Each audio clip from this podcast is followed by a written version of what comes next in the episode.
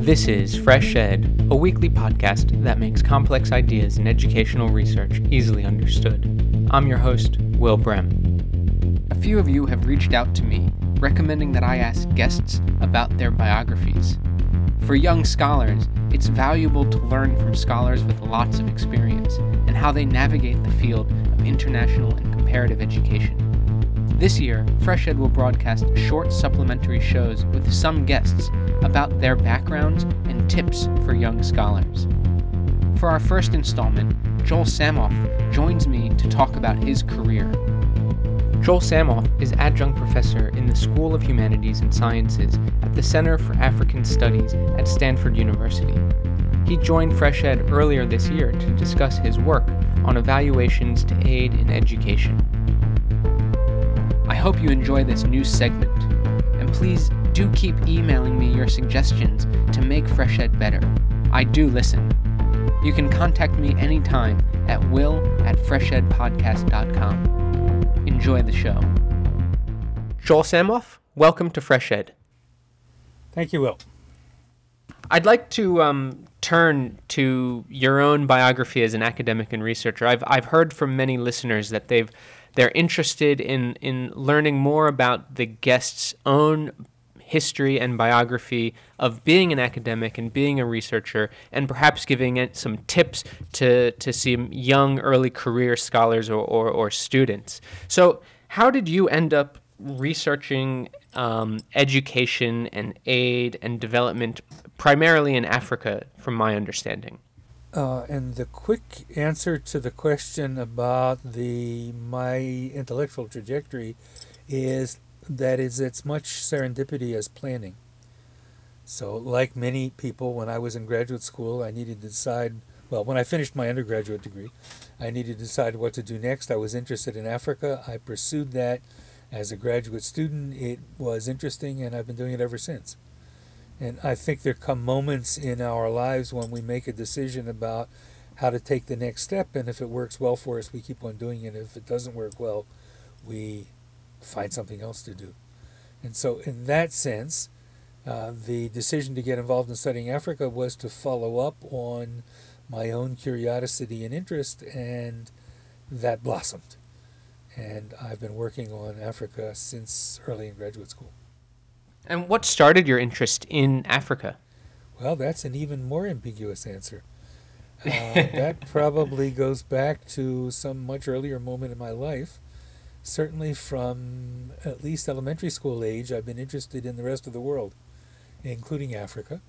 And I did my own secondary schooling in the end of the 1950s, which was a time of decolonization in the world. And I think that increased the attention to what was happening in Africa. 1960 was a uh, transition in the protests and organizing in South Africa, in particular, uh, a set of protests that turned bloody in Sharpeville in March of 1960. And I recall going to a rally in Philadelphia that was focused on Sharpeville in South Africa. So, fairly early on, while I was still in school uh, I had an interest in African things. Kwame Nkrumah was a student in uh, in University Lincoln University in Philadelphia while I was there, and met him at some early moment, though I didn't know then what the future looked like. Uh, so there was an earlier interest. I think uh, the, the the big answer to the question about where did the interest in Africa come from was that it was one among several interests. And at certain moments in my life, I had to decide what to do next. I pursued that interest. It worked, and I've been doing it ever since. Right, right. And now, were you? Did you move from university to graduate school to PhD to to working in academia, or did you kind of experiment outside of academia at, at certain points? I, for practical reasons, went from university to graduate school to staying in academia, I actually wanted to work in the Peace Corps. Uh, I asked the Peace Corps for a posting in Africa, and they offered me one in Turkey. And there was no negotiation, so I went to graduate school instead. So I would have liked to went to the Peace Corps. Uh, and so I, there would have been that sidestep. But no, I went directly to graduate school and I continued to work on Africa. Now, the other part of your question was about getting involved in education and the focus on education. And the uh, response there is also uh, a bit of uh, chance. In my early research, the research that I did for my doctoral dissertation in Tanzania, I was interested in local politics and development in an area in Tanzania. And I asked people in my interviews what they thought was the most important local issue.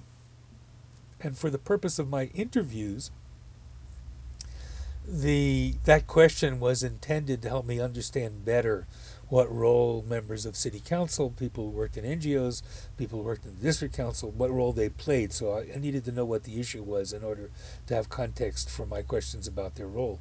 But it turned out nearly everybody mentioned education as what they saw as the most important local issue. And it became clear to me that I needed to know more about education, and that has been the case ever since. So my work has been on politics, that's my background, political science, but very quickly in the process, politics and education came together, and so I've been working on the intersection of politics and education since my own doctoral dissertation. And in in your career, have there been any m- major books or thinkers that, that have influenced you the most? I don't have a good answer to the question. The, the question about major books, I think there's there are lots of books and thinkers that have influenced uh, the work that I do. Uh, I am. I'm going to back up a step.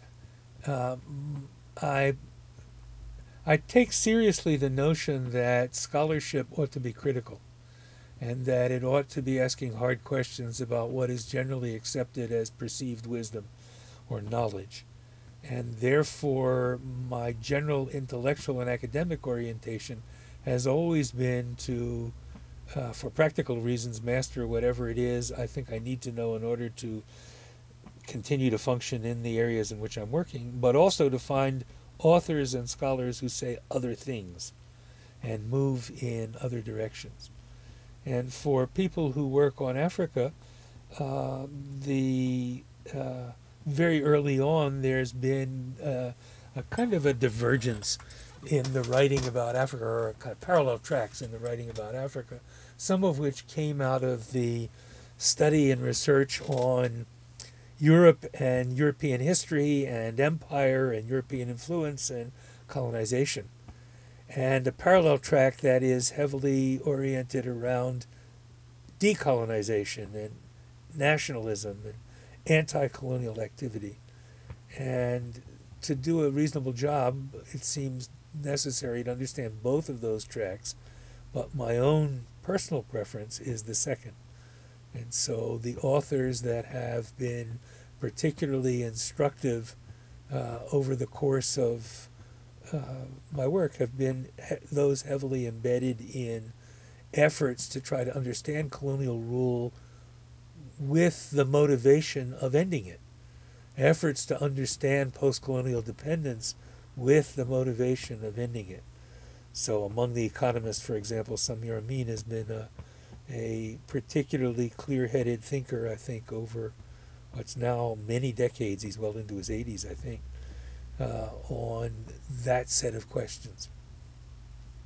And thinking about colonial rule from the perspective of political economy, my, my leaning, my inclination is less toward what did colonial, colonial rule accomplish in terms of what might be regarded as positive or progressive developments in the colonized world, and more toward the kind of thinking that's embedded in the clever title that Walter Rodney came up with How Europe Underdeveloped Africa.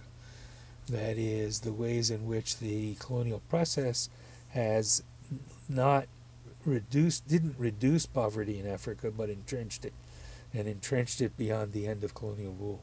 So that's a long winded way of saying that my answer to your question is probably uh, a set of perspectives rather than a particular author. Right. And what sort of advice would you have for, for PhD students or, or young scholars in the field of comparative and international education? Uh, well, I have three thoughts in on that line. One is uh, probably what will seem to many people to be very old-fashioned, and that is to pursue your passion.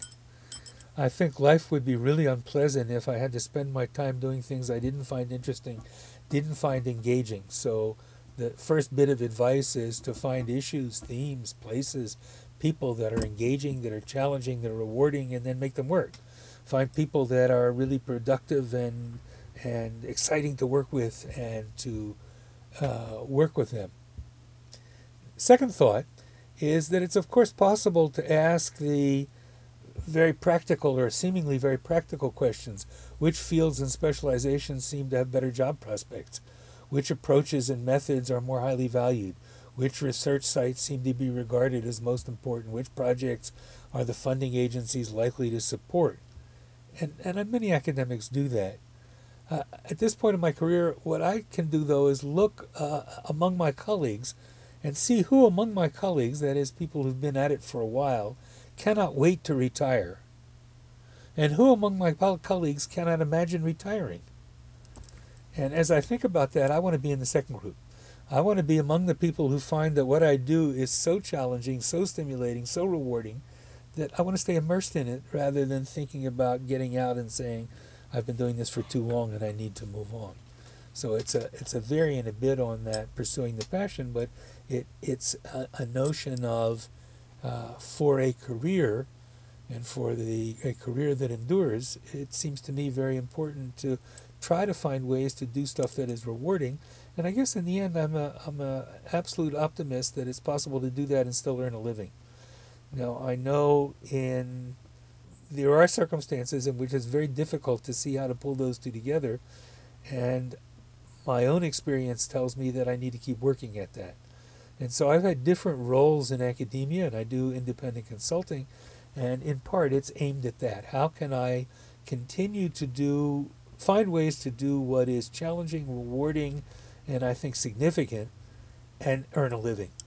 And it's not been a straight line path. So in my own work, I've was primarily an academic for a while, then uh, I became a consultant and worked as a consultant for a while. Now I do a bit of both uh, and so I've stayed in academic, but I have some other things that I do as well.